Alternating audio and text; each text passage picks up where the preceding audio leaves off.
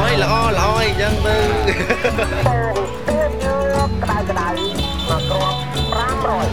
Het is ochtend in het avondland. Een podcast van Chris Janssens. Aflevering 8. Land met een Franse slag. Zodra de vrouw mij in haar vizier krijgt, loopt ze recht op mij af. Ze heeft een typische kramaaidoek op het hoofd gebonden en loopt met een fiere tred, bijna als een mannequin. Neus in de lucht, schouders naar achter en zelfverzekerd. Zo ontwijkt ze moeiteloos alle obstakels in de smalle gangen tussen de kraampjes van de markt in Kandal, de provincie naast Phnom Penh, waar ik op bezoek ben. Deze Cambodjaanse grootmoeder begint meteen te vertellen, zonder introductie, en het duurt even voor ik doorheb dat ze Frans praat. Uit haar verhaal maak ik op dat ze nog voor de Fransen gewerkt heeft, toen die hier de baas waren.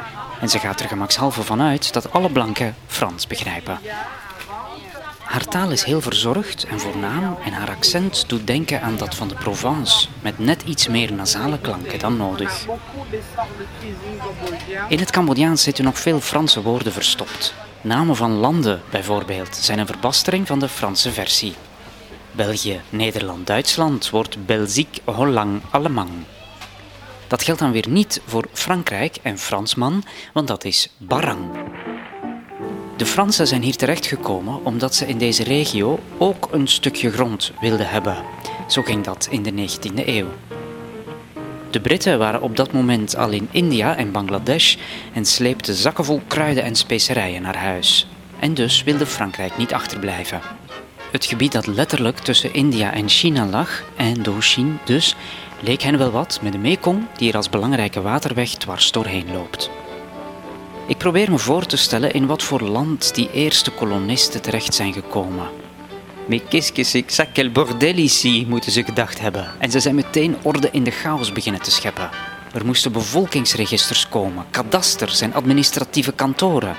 Concepten die hier toen wellicht niet bestonden.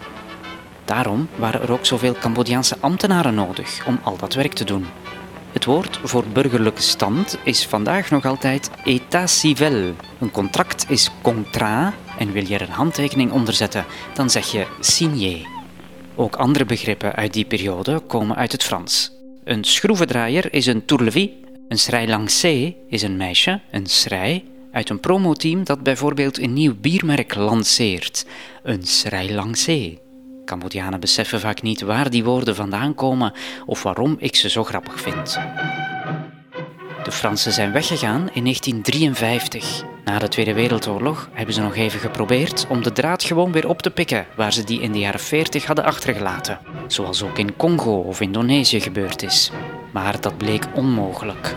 De geest was uit de fles en de tijden waren onherroepelijk veranderd. En toch kom je die Fransen op onverwachte plekken en momenten nog tegen. Zo is de brede boulevard naar de tempel van Angkor Wat niet genoemd naar een grote Cambodjaanse koning of naar een element uit het boeddhisme. Nee, om naar het symbool van dit land te rijden neem je de statige Charles de Gaulle-laan. De Gaulle bracht in 1966, dus ruim tien jaar na de onafhankelijkheid, een legendarisch bezoek aan Cambodja. Op de beelden uit die tijd zie je hem samen met een trotse koning Norodom Sihanouk. Eigenlijk prins op dat moment, maar dat is een lang verhaal. De twee mannen staan naast elkaar in een open auto en worden door Phnom Penh gereden, waar een enthousiaste menigte hen toejuicht. Het contrast tussen de lange, slungelige generaal met die rare hoge pet en de veel kleinere Cambodjaan in zijn witte kostuum is hilarisch. Bij het uitstappen komt er een lakij aangelopen die traditioneel een baldakijn boven het hoofd van belangrijke bezoekers moet houden om permanent voor schaduw te zorgen. Begeleiden van hoge gasten stond wellicht in de jobomschrijving. Dat die gasten zo hoog konden zijn, had deze jongen niet kunnen vermoeden. De hele scène doet mij denken aan Les Vacances de Monsieur Hulot, een slapstick-personage van Jacques Tati dat door zijn reizige gestalte in onhandige situaties terechtkomt.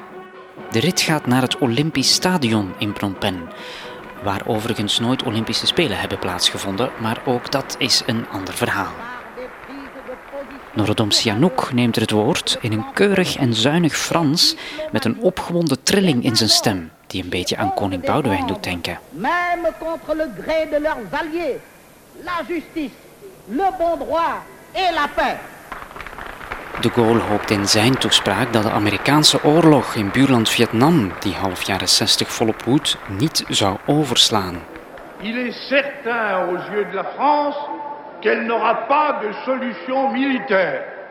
Een ijdele hoop, zo zal blijken. Want in de jaren 70 en 80 gaat het bergaf met Cambodja. Eerst had je de Rode Khmer en later nog eens een burgeroorlog. Het land is in de jaren 90 opgebouwd met de steun van de Verenigde Naties. Die hebben het Engels als nieuwe internationale taal geïntroduceerd en dat is zo gebleven. Op sommige straatnaambordjes zie je nog rue staan. Een politiekantoor heet Poste la Police. Er wordt ook petanque gespeeld, jeu de boule noemen ze dat. Maar het Frans is folklore geworden en ik denk niet dat er nog veel Fransen zijn die beseffen welke stempel ze hier in dit land zo ver van Parijs hebben achtergelaten.